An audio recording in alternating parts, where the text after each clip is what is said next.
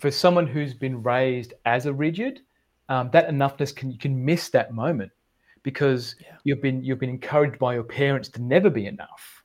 Like mm. you're not mm. enough. You're not enough. So you you you're when when when am I? It's like running running on a treadmill. When am I going to be enough? When am I going to be enough? And that enoughness can come in that awareness moment where you're at a laptop screen, when you're reading a book, when you're reading the you're listening chain listening to podcasts about something and you you you forget uh. where your breath is, right? Yeah, yeah.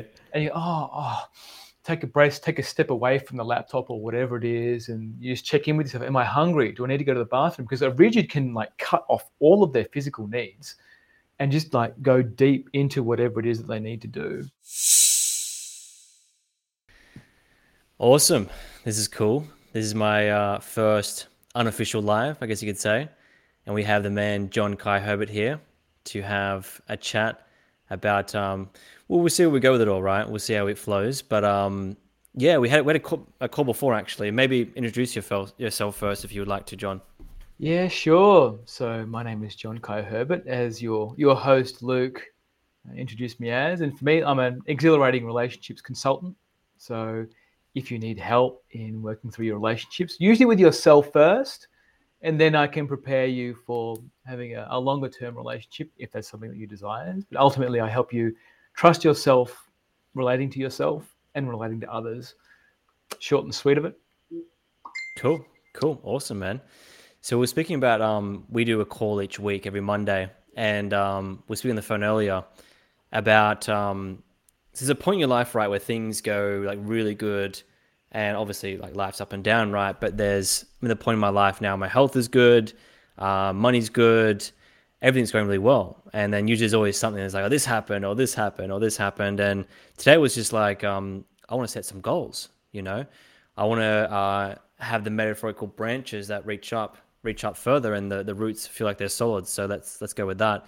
And um, what came up for me for, for the, the conversation was um, around rigidity and type A personalities. We get this, any type A personality types listening, um, being that there's this, um, uh, I wouldn't say actually type A, I'd say more to do with like perfectionism and type A. Like you want to get everything done, but you want to be perfect about it. So one of the things that came up this morning in our conversation was around uh, rigidity and how um, when I'm like, like say for example, setting goals, I, I can't just set the goal by itself and say, here's four arbitrary goals that I want to set. It's a process of like, I need to create spreadsheets for this, and I do a habit tracker, if it's not done all the way, it's not done properly. And to speak into before, like what came up for me was that when that occurred, it was very hard for me to find that middle lane where I enjoyed the process, where I enjoyed doing the task because I was so caught up in all the the small bits because of what a, a word that I learned from you, which was rigidity. Um, so yeah, I just want to speak about that a bit and just get your thoughts on I mean, characterology as well, but also rigidity. And feel free to use me as an example. But um, I feel like those out there who you know who set goals and have that feeling of rigidity in the background and like kind of like, oh, if I if I don't do it properly, it's not done at all, you know, and it kind of holds them back from living the life they want. Um, I'd love for you to speak about that a bit, man, if you'd like to. Yeah, thanks, Luke. And yeah, I really feel like those that are rigid mm. love the value that they get from their rigidity and that perfectionism. Like they can, like it holds you in good stead with other perfectionists because you get rewarded for it. It's like, nah, Luke, fuck, man, your level of detail, you know, beautiful, you know, and you, you feel like that that charge of, yeah, I'm perfect, yeah, I'm really good, you know, you can really feel like who I am. I need to maintain this perfection. And what happens in that is when an individual gets stuck in the loop, they can only ever be perfect and that'll show up in your body. In and when I say rigidity, when we talk to rigidity, um, it most shows up in in coitus when you're being physically intimate with someone. You, you you don't know how to move your whole body freely, and it can show up in dance. So dancing, I don't know. what This is where we're going apparently. Um, so with dancing, you can see someone who's rigid, a rigid dancer, and um, and in that this is this is beyond learning how to dance like salsa or something where you learn how to move your hips in particular movements because you can perfect that. But then when you need to be authentic and original and need to move with you in your own agility and your whatever is is occupied for you in your impulse Um, you can find it you're stuck, and this rigidity is something that appears in your body when you go to speak authentically, when you go to have an authentic touch with someone, particularly in in, in relationships where you'll feel like an urge to go and kiss someone and then you're like, oh, it is now the right moment, and you kind of like stutter in this this thing, and then that can play out in business where you want to get a bunch of um, consultants, not consultants, but consult other people in the business in order to make a decision. So no, my in, in my corporate career, I was rewarded for just doing the things. Like I wouldn't, I'd do it and then ask for forgiveness later if I make a, made a mistake. So mm. there was hmm. something in that the power of being able to make a decision on my own, not being paralyzed by needing to get it perfect, which made me excel as a leader, and which I think I also take into my entrepreneurship here. And wasn't when I'm working with clients. So when I'm working with a client, I allow this space of possibility of where the client can go. Because if I just stuck to my toolkit and my technology, I'll be trying to force you to be something that you're actually not. Um, and I think that's a paradigm that exists in the DSM and other other te- technologies that you want to deploy in order to fit you into a box, which doesn't honor you as an individual. Mm. Yeah, and the solution we come up with, you know, at least that, that I feel like that that is the answer to that. It's like that. It's a process, right? Like it takes time to get to that point. But for me, it was like, um, like when do I feel most fulfilled, right? When do I feel most alive? It's like it's in the middle you know like and i see this with other people who like tony robbins for example when i visit his website or when i go to his programs in the past i'm like i, I found little flaws with it. I'm like, there's a flaw here a flaw there. I'm like this guy's been doing this for 30 40 years. Like how could he get these things wrong? Or like anywhere there's always there's always something that can be improved on right? When i'm watching the ufc it's like oh they, they couldn't cut this properly. The graphics are off here. And it's noticing all little details. And then you realize right it's like well if these huge companies and these huge practices aren't worrying about the small details, then why should you in your own life? You know? So the solution that I that we, we came to was that that middle feeling, and again it takes time to come to, that middle feeling of like, um, I've done enough, you know? Like I've done mm-hmm. enough for this to to push forward. I've done enough for this to to feel okay. I've done enough to like um uh, what's the word I'm looking for? It's just enough. You know, yeah. you feel okay with the work you've done, and I feel like that that is the next phase for me. You know, and anyone listening who is that rigid archetype of like perfectionism, and I've met a lot of them because they tend to attract each other, especially in relationships, which we can tap into as well. My ex actually was like that. She was more of a perfectionist than me. Like she was like in it, like you know, she like this what this we're gonna plan this, take this. I'm like, it'll just it'll be fine. I was the one that wasn't rigid, which is saying something, right? And um, there's always a positive side to this as well. Anyone listening is like, oh no, I'm, I'm doomed. There's a positive side, right? Totally. But um, yeah, the, the the solution I came across is that middle ground. It's like, when have I done enough? And just stopping right there. So I've done enough now. All mm. good. And That's then we a, can adjust as we go. So totally, yeah, I love that, Luke. And that that what that enoughness appears mm. in the body. So for someone who's been raised as a rigid, um, that enoughness can you can miss that moment because yeah. you've been you've been encouraged by your parents to never be enough. Like mm. you're not mm. enough. You're not enough. So you you you're when when when am I? It's like running running on a treadmill. When am I going to be enough? When am I going to be enough? And that enoughness can come in that awareness moment where you're at a laptop screen, when you're reading a book, when you're reading the you're like listening chain listening to podcast about something and you you you forget uh. where your breath is. right? Yeah, yeah. And you oh oh take a breath, take a step away from the laptop or whatever it is, and you just check in with yourself. Am I hungry? Do I need to go to the bathroom? Because a rigid can like cut off all of their physical needs and just like go deep into whatever it is that they need to do. And that's one piece. The other piece is when you were saying like you go on a Tony Robbins website and you see people that you see the mistakes. What also can show up in in um, the characterology dynamic and the relationship dynamic, and particularly in business, is you employ you have employees that don't have the same level of detail that you do. Right? no. yeah, and, yeah. What, and, What, can happen here? Alex Hormozi spoke to this brilliantly. I watched a point of his podcast, one of his episodes recently on, on YouTube. Which one? It's one about um, how to sales. It's something about sales and inspiring the willpower. It was willpower in sales, and then he got. He said he got the ah. best. The best conversions happened on the Saturdays at his gyms when they had people wrapping up their program and mm-hmm. the sales staff was there, everyone was there, and the people would buy buy on that day. The, the people that were operating the sales, the calls, were so yeah. inspired by watching other people have the breakthrough that they had the feedback loop of like, oh wow, look at all what everyone's getting. So they believed that the product that they were selling was amazing. Like so, there's there's a the, and Alex Hormozi speaks to us like when someone who's a religious fanatic, and the conversions in people who are religious.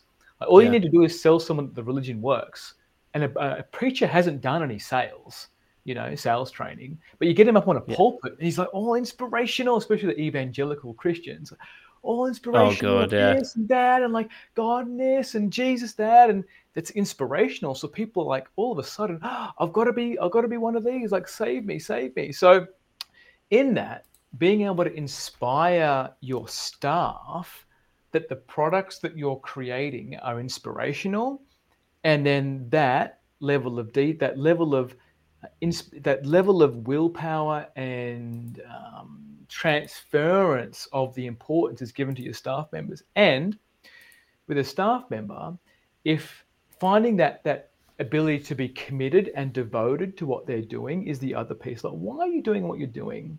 And this can show up in relationships too. Like a rigid's mm. a classic for half-hearted relationships. They're what, sorry? Half-hearted relationships. Half-hearted. They're one foot in, one foot out. Oh, rigids are rigids are. So right, because, that's true. Because because, because they're like, oh, this person is this the right person? And we're making the right decision. Is there somebody uh... else? Better? Ah. is there somebody else better around the corner? Yeah. So, yeah. so and, it's the and Tinder dilemma.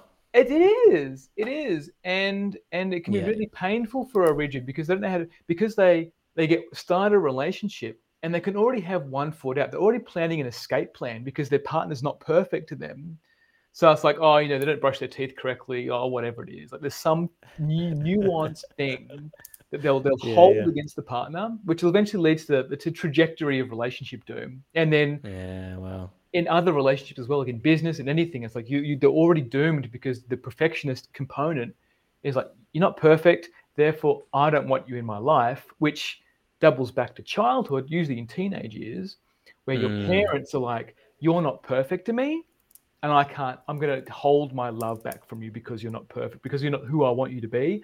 I'm going to hold back my love from you. Wow. it's like the rigid parent makes the rigid child, and then the rigid child makes it's just this whole thing, right? Loop. it's a it's a catch twenty two, right? Because um, well, it's so it's so interesting because you know we have these ways of being, and you know I've, I've always, oh, well, at least I've thought this. I've always been this way of like very like you know, antsy, so to speak, with certain things, and you know, and it can lead to OCD um, if it's if it's untamed. You know, as in like if you then have if you're low on sleep, or if you're perhaps um, I mean the colloquial term, not the literal DSM definition, um, but like the you know, uh, like you become, for example, when I used to drink, right? I used to go out and party a lot back in my day, and um, I would. Uh, and the next day like i would be extremely like ocd like very like just oh, like i'd be lackadaisical in the sense of like oh i don't want to do anything. But at the same time very like neurotic and like this needs to be a certain way this needs to be a certain way.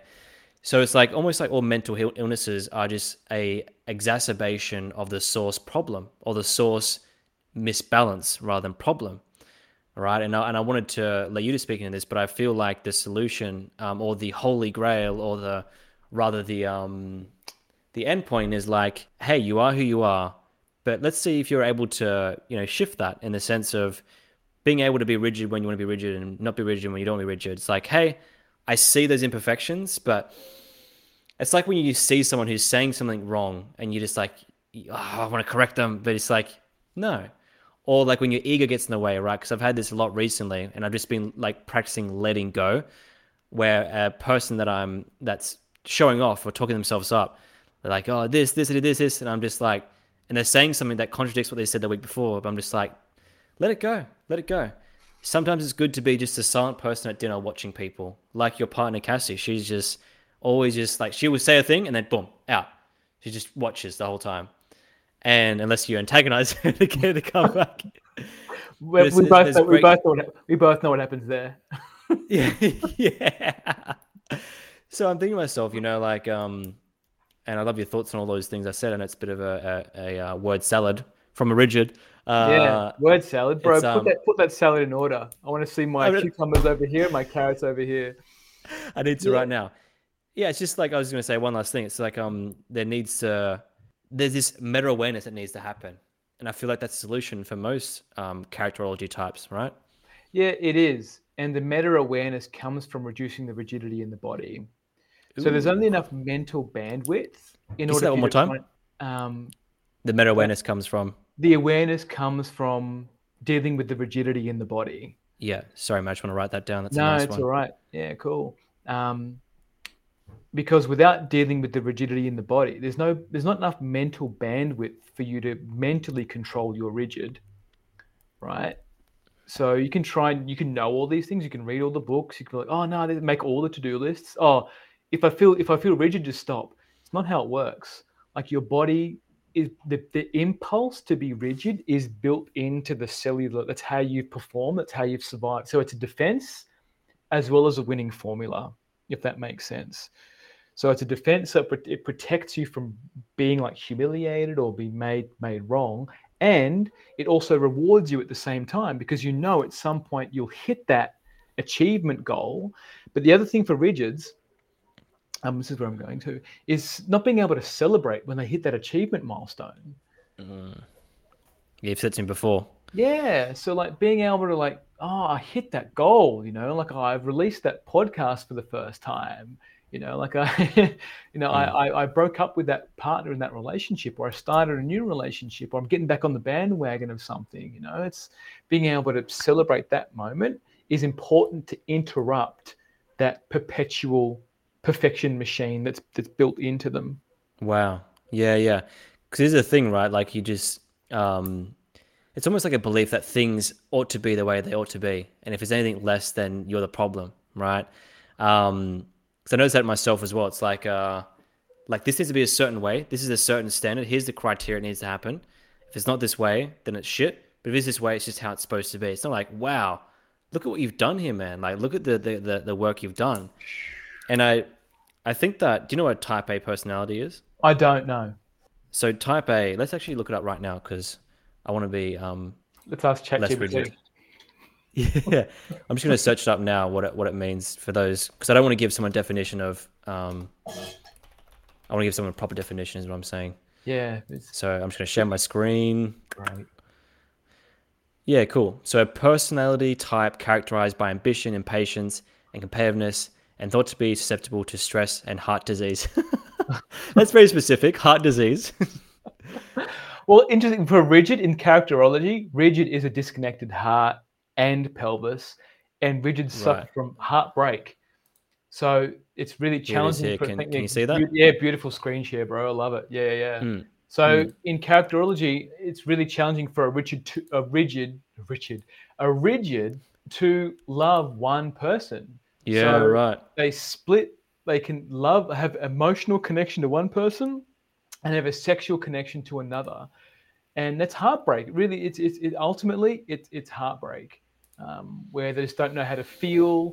They don't know how to be authentic because they were never loved to be authentic as a child. They had to become something in order to be loved, mm. and that's self betrayal.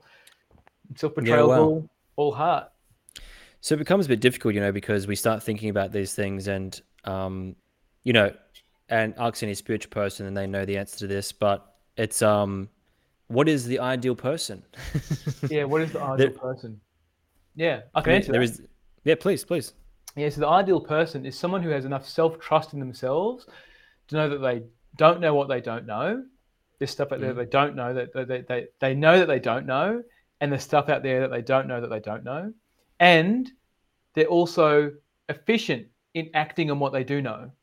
So that's that's the ideal person is that you just go through life trusting this instinctual nature, even if it gets you into trouble, even if you make a mistake. Mm. Right? It's like, cool. Oh, do, do I still want to be that person? No, I don't. Cool. What do I need to do to iterate that behavior so I'm not that anymore? Mm. But if you do it and you do get in trouble and you like getting in trouble, then do that. But you need to honor yourself in that whole process. That's scary, man. It is scary. Mm. Why is it scary for? It's scary because it means that you're free. It's free, mm. people people assume that they want freedom until they get it, and then it's terrifying. It's the ultimate form of free will. You are who you are. You are embodying and you're doing everything that you're doing, and it's it, it verges on anarchy. And anarchy is terrifying for people who want control, right? Yeah, have a good drink. That was, that was, that was, a, that was a drink worthy comment. Yeah, anarchy is scary. We say we want freedom, or people want freedom, but when you actually are truly free, the need for authority diminishes. The need for control and policy diminishes because everybody's operating at their own authentic level. And at some point, you reach a commonality where everybody's so authentic. They don't want to be nasty. They don't want to be like out there creating chaos deliberately. They're, no, yeah. I want connection. I want to be loved for who I am. Like, but in order to be loved for who you are, you've got to know who you are. And in order to know who you are, you need to know how to trust yourself. Mic drop. Mm. That's awesome, man. Yeah, because you know, it's so funny when you say that, right? Because it all ties back into you see a traditional conservative. They they want control. They they desire the control. Things need to be how they've always been. You know. Then you have the libertarians who are um, we need to try new things all the time. You know, we need to keep trying, keep trying new things. It's like one is uncomfortable with uh, uncomfortable with orderly orderliness. The other is um, prone to um, chaos. Like just wants the you know the, the, the kind of mixy kind of type. What what uh, where do you lean on the political spectrum? Just out of curiosity. That's a great question. I am slightly more conservative. Um, yeah, interesting. I, I, am more conservative than um, in, in in in on the political spectrum, Luke. I think mm. that, that, that spectrum changes depending on how far left you go. Uh, yeah, yeah. So because if you go more... to a communist country, right, in China, conservative is how they are right now. Yeah. Libertarian is is being more um, uh, democracy based, so it depends on the country. But I mean, let's use America as an example because yeah, it's a bit more. No, yeah, yeah, totally more conservative. Yeah, I, I see yeah, that okay. structure is an important part. Like, and it's not. It's more respecting the system, respecting structure, as opposed to yeah. wanting to abide by it. So structure. Oh, nice, nice. Right. Mm. So knowing that you know contributing to uh, tax and um, not that I like tax, but having structure like having having systems like the law, for example. Law is a great one. Mm. Um, we're having a legal system that helps protect the innocent to a degree, and that you're guilty, you're so you're innocent until proven guilty, like that kind of mechanism. And mm. having uh, having a, a court of law where you adjudicate well what really happened here um, mm. And we both know people that have been through like the, the court system, and and I feel like um, it's really important to expose what's there. But I also think there's missing. There's also elements that are missing, like there's transparency yeah. that's missing. You know, and then you can pay to keep evidence out of court, like settle outside of court. When you, it would be really important for people to see what was in that case, right? Mm. Um, or in that discussion. So. I am more conservative purely because I see there's respect there's respect in systems and structure. Yeah. Um, yeah, it's a tough one because the further you go down, right? Like, I don't know if you watch some of the Johnny Depp Amber Heard stuff. Yeah. Yeah. So, like, I, yeah, when I when I watched that, like, it was just so fascinating to watch. Like, I was um, that was in August. No, no, it was in uh, April last year, I think, April May, and I watched like almost the whole thing, like the whole court day hearing thing for the whole four weeks or three weeks, or it was. I think it was four weeks, then one week off. And I'm just like, wow, like you think you know something, right? You think you know how the legal system works, and of course, like you don't know how the legal system works. I mean, but you have an idea of like, yep, you go to like court and they judge you, and that's what happens. It's Like, no, no, no, no, no. Hang on a second. There's like, um, there's uh, uh, there's counterclaims, there's claims, there's counter counter claims, and there's like the rebuttals to those, and then there's witnesses, and then there's um, testing the witnesses for their evidence, and then rebuttaling the witnesses. It's just this whole whole thing, and this is just a defamation lawsuit, right? Totally. Think about criminal. Think about when it's like someone for the for the um the death sentence or something like that. Like there's just, whew, it's fucking and crazy. Then, and then the more money you have, you can delay so you can actually you can yeah. siege something like a small like a small claim or something that you want to like a sue a larger company. They can just yeah. keep you in in a perpetual loop of delaying, which it's a, a battle of attrition where whoever has yeah. the most money wins. So there's, there's, uh, there's an, an, imbalance in, in the justice system in that. I find it so strange, you know, like you go to court and you see, like it's it's the worst. well, I don't want to push on onto what I think about it. Well, I am pushing onto it because some people love it, and to a degree, I would. I've always wanted to be a lawyer. Like I love that, that that you know the rigidity of like, no, you said this, no, you said this. Everyone when I was younger said you should be a lawyer, but um, when you think about it, it's like that's the darkest parts of humanity in there, and there's so much like, uh, you know, to use a theme before rigidity. It's like um, yes, Your Honor, like just so like stifled. It's like, where's the Jesus? Where's the the release there? Yeah, you know? the humanity piece. And, I, and, I've, yeah. and, I've, and I've pre-qualified lawyers before, and they're one of the hardest to work with because they, they don't they that? can't see yeah. beyond the rigidity, right? So like, and this they struggle in relationships a lot because there's there's lots of there's high working hours, and their brain is hardwired to think logically. So when it comes to the relationship dynamic, they're like, oh, but that doesn't make sense but this and, and that. So they think that they can argue themselves into relationships. Mm. Like I was mm. pre-qualifying someone a few weeks ago, and she found a guy on on online. Oh know she actually met him in she met him on the street somewhere. Right. And he said to her that he wasn't interested in having a relationship, right? And she was smitten with this guy. So again, this is heart and pelvic split, okay? Mm. So where the pelvis is telling you, no, this guy's really attractive. This is like this is this is the guy, and then his heart was closed, but her heart's trying to make it work. And she was having conversations with this guy saying, No, like, we're good. We can make this work. We can do this thing, you know. She's, she's the one over invested in the relationship because she's trying to argue herself. She thinks she can use that same, the same lawyer type skill set into persuading someone to be in a relationship with her. I'm saying it's not, the guy's told you he's not in a ready for a relationship. Don't waste any energy on him but we could make it work. So I just left her. So I didn't pre-qualify into my program because she just wasn't ready to work with me. So cool. Mm. Maybe you need some more pain and suffering in order to see that the trajectory that you're on to have a kid in your 40s. You need help, and I'm the one that can do it, but you don't want my help. You're too smart. And that's what we are talking about before about just letting go, you know, just walking away, being able to say, like, hey, this person needs to suffer. Mm-hmm. And some people that hear this be like, what do you mean? Like, no one deserves to suffer. We need to relieve everyone of their suffering. It's like, how do you know what's best for someone? Exactly. You know, how do you, how do you know what's best for someone? So, but I wanted to ask on that. That's you brought something interesting that popped to my mind, which is where does rationality go wrong, if at all? You can no, say it, no. It does, Luke. It does. Well, okay. Here we go. Where does rational where where does where does rational go wrong? Rationality. Rationality go wrong. Mm. Yeah, it goes wrong when we assume that because it looks rational on paper, that it's correct. It's right. Mm. It's unquestionable.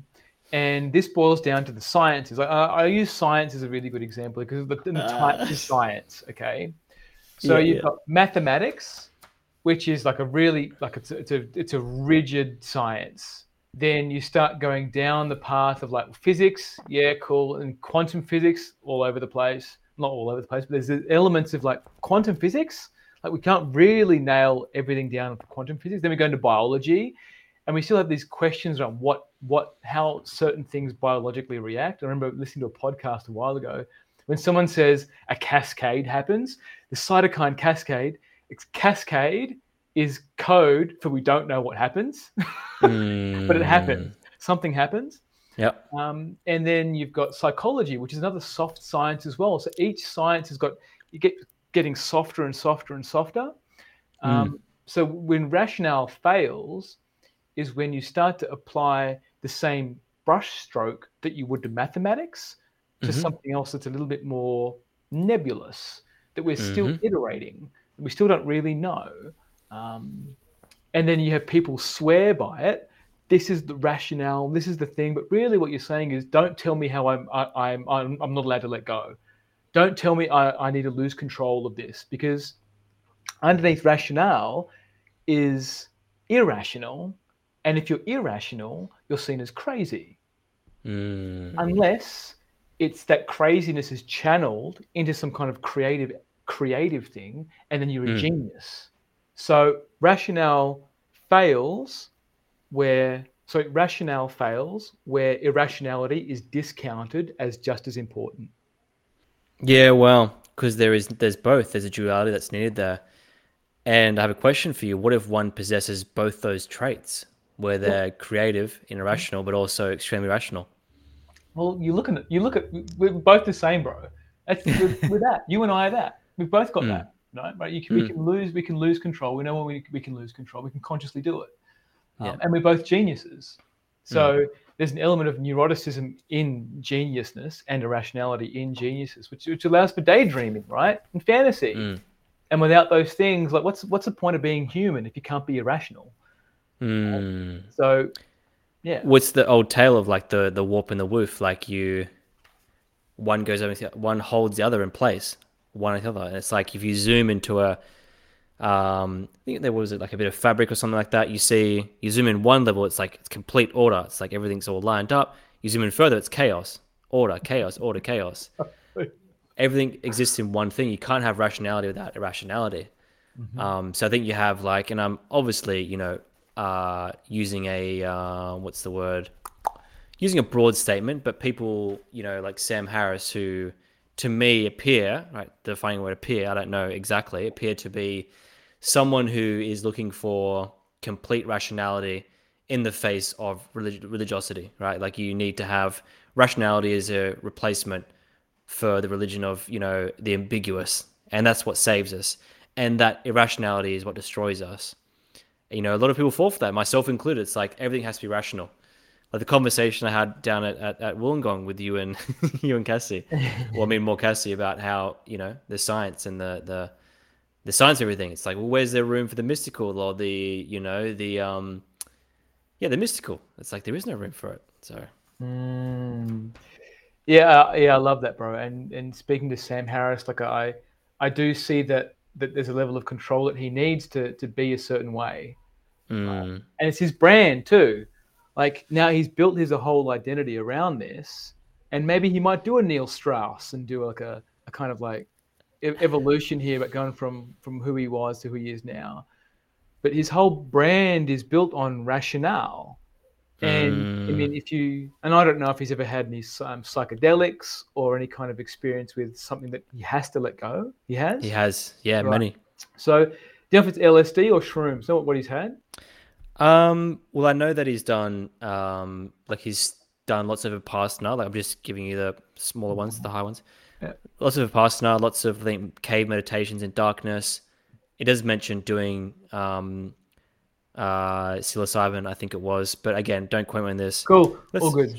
Should we research it? Yeah, please check it out. Yeah, yeah. And interesting, you mentioned Vipassana, bro. I'm going to keep talking while you're looking at looking that up. Yeah, please, please. So Vipassana, for someone who's a rigid, Vipassana is not good. Vipassana as a, as a technique because right. So it, it, it Vipassana denies the body of experience, mm-hmm. and it's more control. So in a right. Vipassana, you can't get up and scream and shake and carry on, which you might want to. So I see Vipassana is another form of control. For someone who uses it for long term, it's not healthy. Like anyone who's who comes to me who's either rigid or has a schizoid injury, I don't recommend Vipassana. Because Do you define they, schizoid injury? yeah, oh, a schizoid injury is someone who escapes into their mind um, to, to escape that, from is that reality. me? Yeah, but you, like everyone's got all five types. Yeah, um, yeah. Can you but, go? Can you go through the five types and tell yeah, us what they sure, are? Sure, sure, sure. So the five types you've got. Um, this is characterology, right? Characterology, yeah. yeah Wilhelm yeah, Reich, cool. Alexander Lowen. Um, so you've got the five types: are orality, uh, schizoid, uh, morality, orality, Orality, yeah. Oral, O R A L, oral. Yeah, yeah, yeah. Um, well, it's, all, it's also, and then you got the um, uh, the masochist or the endurer. Mm-hmm. Then you have the rigid, and then you have the psychopath. That's four, no? Uh, well, the oral, in, intuitive. Did I say intuitive? No, you didn't mention intuitive. Okay, intuitive, cool. So there's a schizoid. The schizoid is the intuitive. So yep. schizoid slash intuitive. Yeah, yeah so each one of these defenses has its own body shape pattern.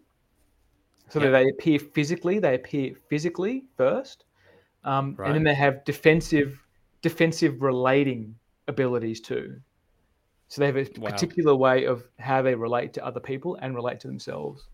Mm. Um, but everyone's got all five. Like when you're born, you have like a, all five, and then as you grow up, each one becomes dominant and then you might have a secondary dominant.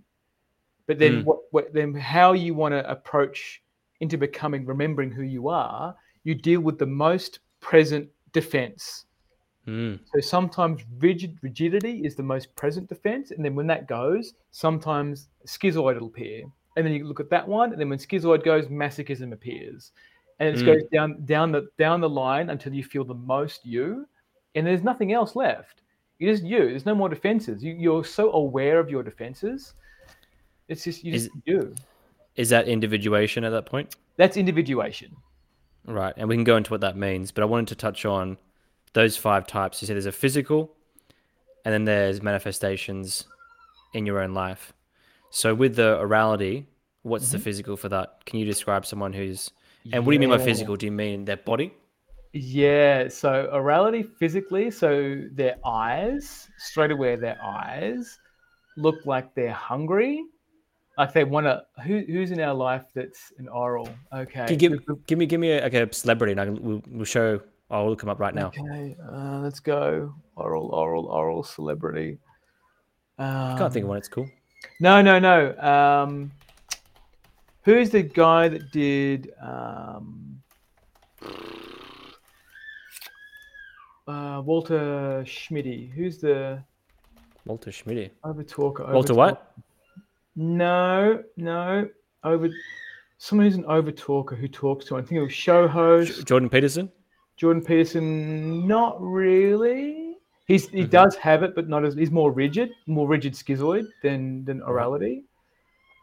Um, Let's let's go the other ones, and you can maybe tell us about those ones afterwards. So let's go with masochist and what are, what are their physical? Give me Yeah. like a celebrity for them. all right, know one a for them? masochist, dude. All right, so you've got um,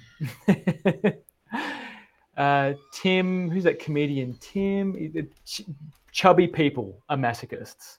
So oh, right. um, who's a Tim masochist? Minchin? Tim, not Tim Minchin. He's rigid. Uh, Mm. It's all good, man. No stress. no, I'm being rigid, bro. He's a comedian. Give me who's Donald Trump? What which one's Donald Trump? Donald, Donald Trump is a psychopath. Um, Okay, With, with with with masochistic. but define that because psychopath is different in this context. Oh, totally. So this is old German. This is old German technology. So old German language. Right. So so Trumpy Trumpy. So psychopathy appears in him. Um, any I mean any picture of Trumpy. So so he's, he's masochistic. So he's. You see my screen? That, that's a great. I can see your screen. Yeah. So how it appears is his his body shape is it's actually it's more rectangular, but if you look look look wider at him, he's got a bit of a belly. So he's got a masochistic psychopathy. So psychopathy needs two two types in order to work. So mm-hmm. he's got masochism and rigidity. Wow. So what a psychopath does is um, they've got like a, it's- it's- great, love it.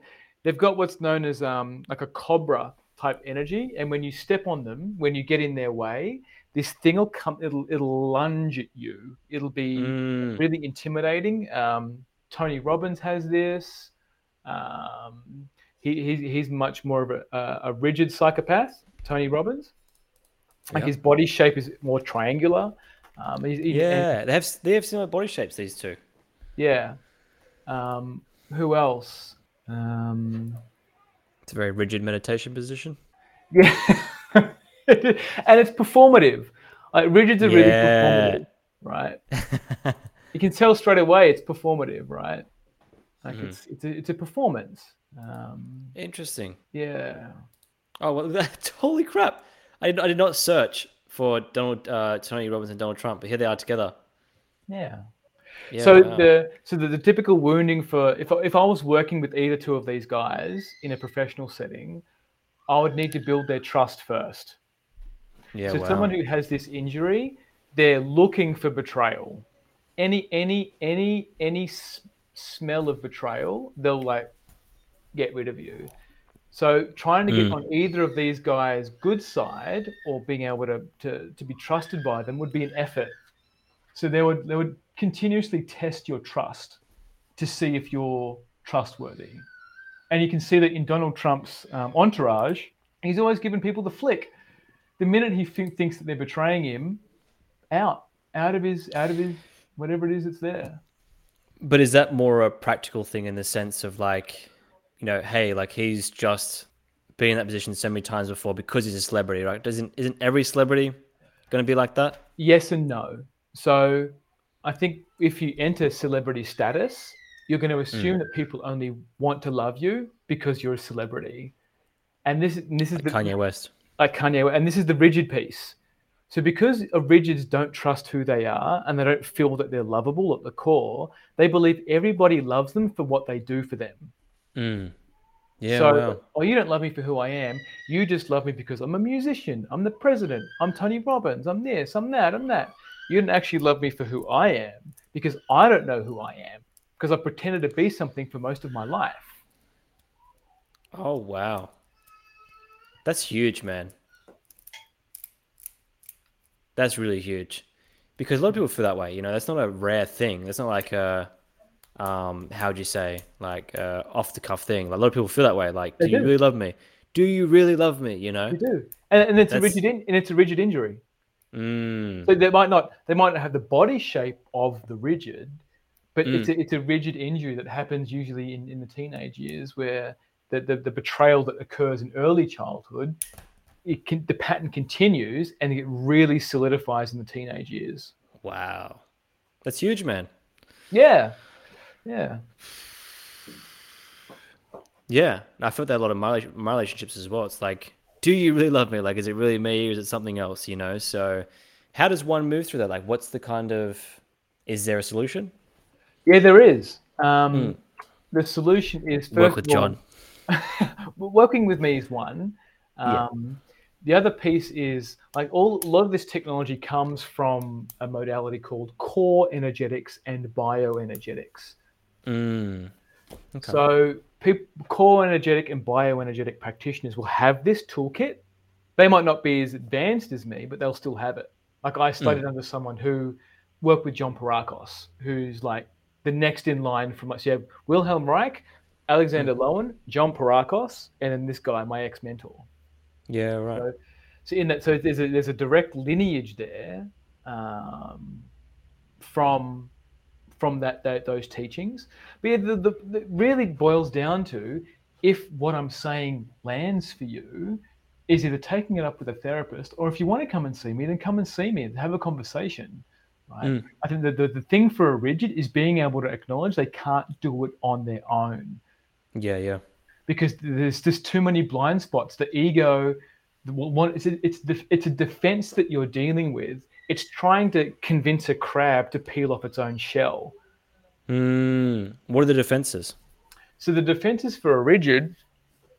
Oh, let's get juicy. Go on, dive in. Uh, let's see. Um, I've got a list. You... I've got a list, bro. Like so straight away. You can uh, share your screen if you like, if you wanted to. Are you able to? No, nah, it's all right, bro. So okay. The the the defenses for a rigid, so they've got internal sayings that they they they, they, they might they might carry. Do um, tell. Yeah, so it's called a negative intent. So a rigid will be I won't surrender. yeah. Right. And then the illusion, like the, the illusion of their character, is if I if I hold back my heart, it will never be broken again. And if I don't give you my heart, I can still be sexual. Ooh, unpack that, bro. The second piece. The second one. The second one. Yeah, cool. So there's a, heart and pelvic split in rigidity, yep. which means that um, at some point. Actually, can, sorry, just yeah. cut off there. Can we just define real quick, like just for my own uh, sake as well? Yeah, yeah. What what specifically you mean by rigidity? What do you mean? Be rigid with it. So, uh, rigid for me means someone who is needs things to be a certain way, otherwise they won't feel comfortable. Yep. Is that accurate? Yep. Yep. Perfect. Cool. Yep. Carry on then. Yep. Yep. Yeah, they want. They'll, yeah, yes, they'll want to control their environment in some way, shape, or form, or they will not control their environment and control themselves. Mm, so they'll, it's they'll also like a containment, like a containment of of, of feeling. Uh, right. Is it all, almost like they get off on order as well? Like they just they ardently desire the order. They they can get off on the order and judging things that are not in order. Yeah. Wow. Wow. Like, that is vision of how things it. should be. Yeah. Yeah. It's how it should be. You're wrong. It's a, it's a condemnation because judgment's required. Being human is, is is judgment is important in being human but it, there's a condemning in it that comes in. It's like you're inherently flawed because you're not perfect. This thing isn't perfect. You did it, therefore you're you're not perfect. Mm. Does that make sense? So that land? Yeah, made perfect sense. You're talking about the pelvic split. Yes, the heart and pelvic split, and this is this is where it gets it it it, it, it starts to tink, tinker into um, a little bit of spirituality, a little bit of um, Go for gold. Yeah, cool. Go, right. go for gold, man. Like, um, just so you know, like, there's no audience to attend to as far as like uh, I need to say it a certain way so it makes sense. Just like say it how you want to say it, man. Yeah, you know, great. So. so. with the heart to pelvic split, there's a there's a a, a, a neurochemical link between what mm. your heart feels and what your sexual desires are. What happens is in the teenage years, usually around when you start hitting into puberty, there can be something that happens with the, the caregiver dynamic where your sexuality is not received. And sometimes mm. it can mm. happen from, it can also happen between like a sister or a brother where there can be, be an, an inappropriate cross generational bond with sexuality and love so what happens is that if, if, a, if a parent can healthily deal with their their child's sexuality and not reject it, because it's natural for a child to become attracted to their parent, and this is we're talking about Oedipal complex type stuff. Ooh. So if a parent can just be with their child's attraction and not make it wrong, then it doesn't reject them for their sexuality. Parents or parent? Parent it can be both. It can be both. Um, okay. usually, it, typically in the heterosexual relationship dynamic, it's the, it's the opposite sex parent. Gotcha. Um, in in this dynamic, so that split, having your sexuality rejected, like loving your parent and then having your sexuality rejected from the same parent, and this is like rejected in like a it's a it's a it's like you are wrong. You are wrong to be attracted to me in that way, because what's happening is biologically your body is is new new sensations, new things, new emotions are coming, new ways of being are coming in. They're just looking for someone mm. to help them navigate it. Mm. So when you remove the morality, like this is where conservatism goes wrong. When you remove the morality from the situation and you can objectively look at what's going on, you can hold space for your child to to reorientate what their attraction is. Yeah, wow. Wow, wow, wow. And speaking to that, man, because that's a controversial. Um, well, I mean, specifically the morality stuff, right?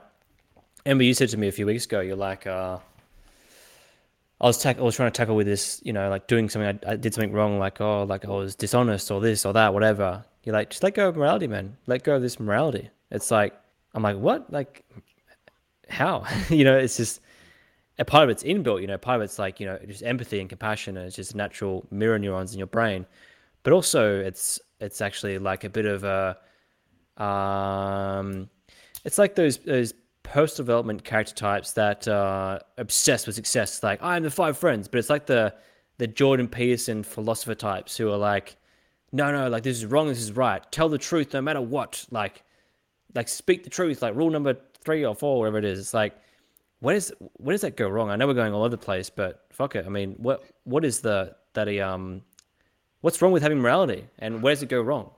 Yeah, there's actually nothing wrong with having morality. Where it goes wrong is where you're taking on board somebody else's morality. So okay. So when you when you are when you trust yourself, when you embody who you are, mm. then morality automatically appears. It's not something that needs to be applied from a rule set from like the Bible or some kind of dogma, right?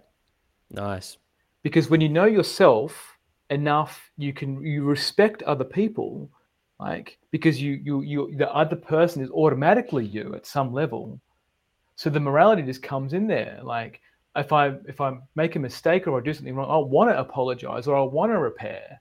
Right? It's not that I want to take advantage. Uh, I don't want to take advantage of people or get away with something. It's like no, the, the integrity, your inner integrity doesn't allow you to, to to to try and weasel your way out of it. It's like there's the whole visceral thing of being in integrity with who what your values are. So if you don't know what your values are, then your morality is already questionable yeah, I and think to add that as well, like it's the values aren't just this logical kind of, um, you know, a John Demartini sheet you fill out. It's like it's in the body as well, right? In the body as well, Luke. It's in the body as yeah, well. Yeah, yeah, yeah, yeah, Because I hear that, man. Because I think that when you try and force morality on a situation, you're actually pushing down the natural function of morality.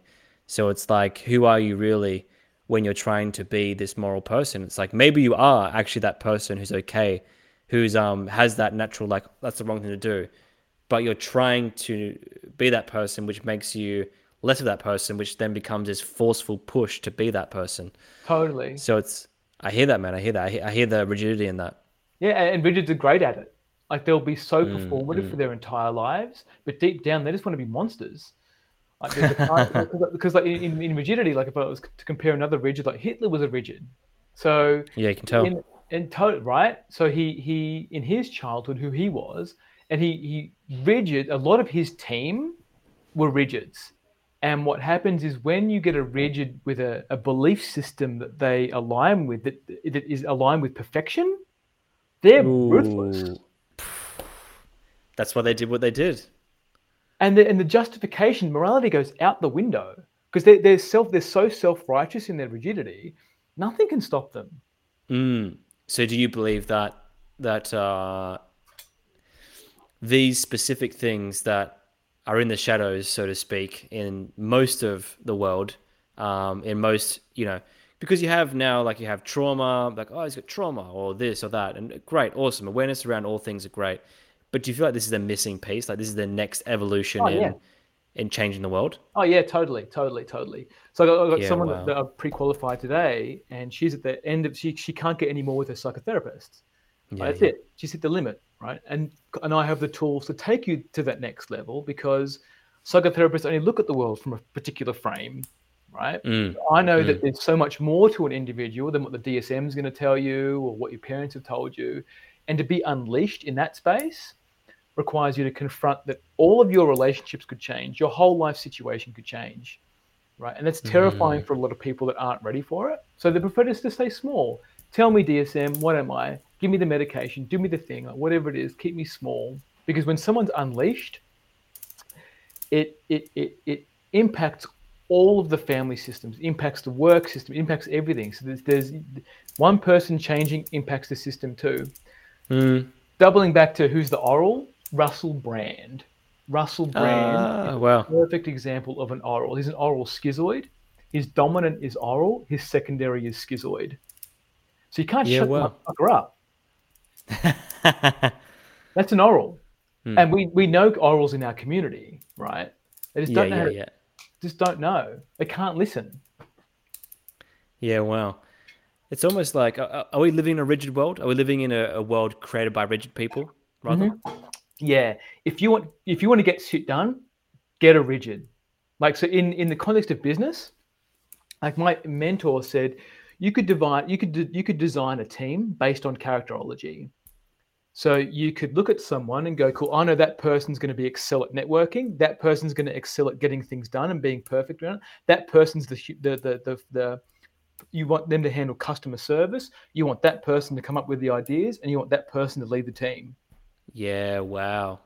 Huge. Huge. So where does the the five big personality types go wrong in in uh line with this characterology? Yeah, I'm not familiar with the personality types. Um, like this, this the A, A, B, C, D, whatever it is. This like no, no. This is um, agreeability, right? Ah. So you have ah. agreeability, neuroticism. Yeah. It's all a scale. Extroversion, introvert, extroversion. Um, conscientiousness. Yeah, it doesn't include the body. Interesting. Doesn't so it's all it's all theory based on behavior, and that behavior could be a defense. It could be a trauma response. Yeah, wow. So at the core of all that, so it doesn't take into account what your body's doing. If you look at Jordan Peterson, like his he doesn't like he's rigid. and he's mm. needed he's needed medication in order to move through his depression. Right. And now he's been he's on a carnivore diet. I don't know how, how long that's going to last for him. Yeah, but whatever yeah. he's tried in order to, to to not look at what's really going on in his body will cost him. Yeah, wow. So, so would you say you're more you are more in body work than you are in relationships? No. Ah, good question. Um, I'd say it, it was body psychotherapy. So core gotcha. Core energetics and bioenergetics are body psychotherapy. So you combine like a, a, a psychodynamic, which is yep. looking at the, the past, your past experiences, create your present and the future, and the body piece. So mm-hmm. what you know, what you know of who you are and who you've been, is stored mm-hmm. in your body, as well as your mind and your heart and a whole bunch of other things. But yeah. Mm, perfect. That makes sense. So here's some examples of um, Big Five personality tests. So there's um, openness to experience, conscientiousness, extroversion, agreeableness, and neuroticism. Yep. Yeah, right. So it's all based on the mind. Hmm. It's all based on the mind, and like people also take on board, like when you are an introvert. Oh, I'm an introvert. Okay. Well, how much of that is a defense? Oh, I'm an extrovert. Okay, cool. How much of that is like you just pretend to hide yourself from who you really are? Because someone who's an introvert, I think I've made a post about this a while ago. Mm. They might be so shy and socially repressed, so they just take on the label. Oh, I'm, I'm an introvert. I'm just going to be that instead of owning that no there's actually another person inside of that you actually everyone's just an ambivert but just being Ooh. able to own that that and usually introverts struggle with creating boundaries right mm. so instead of like being able to speak powerfully to i don't want that i do want that i'm just going to hide i'm just going to be this person right but an extrovert can be so overt in their in their boundaries it, it, it can it can push other people away but for an extrovert, they can be hiding this part of them that, that they don't want to reveal to anybody else. There's so, a method to do it. Yeah, yeah, totally. It's another method of doing it. Yeah. Yeah, it's interesting you say that because I read a book, Quiet, by Susan Susan Cain back in 2013. She was the big like introvert person on the scene at the time, and I you know read the book and I identify as an introvert. I'm like I'm an introvert, you know, like, but I remember just wanting to be an introvert based on what it meant at the time. Yeah. Totally. And um, but to speak into the science of it all, like there is some studies that show that, but then again, that is what came first, kind of thing, to show that the this the the area that that brings in stimulation was much smaller in an introvert's brain, meaning someone who identifies introvert had much smaller capacity for stimuli. I mean, they get they get overwhelmed much quicker. But then also, right, here's the the thing: there's a third nervous system in the body called the social engagement system. Have you heard that before? Mm-hmm. So um, there's like the parasympathetic, there's a sympathetic, then there's a social engagement system. And those who have social anxiety or who have a hard time communicating and speaking and, and connecting with people will often have a understimulated or dysregulated social engagement system, right? Now, why this happens, I don't remember the why, but I know based on that characteristic, or I have a, a hunch, an idea, that when I was younger, I had a very low social engagement system because I had really bad social anxiety. I remember walking through school and just feeling, how are you for time, by the way? You okay? Yeah, I've got like a minute to go. A minute? Okay, cool. Let's wrap it up, man. Cool. Oh, I'd love to touch more into that too, bro. I think there's something in the anxiety piece, what nature nurture.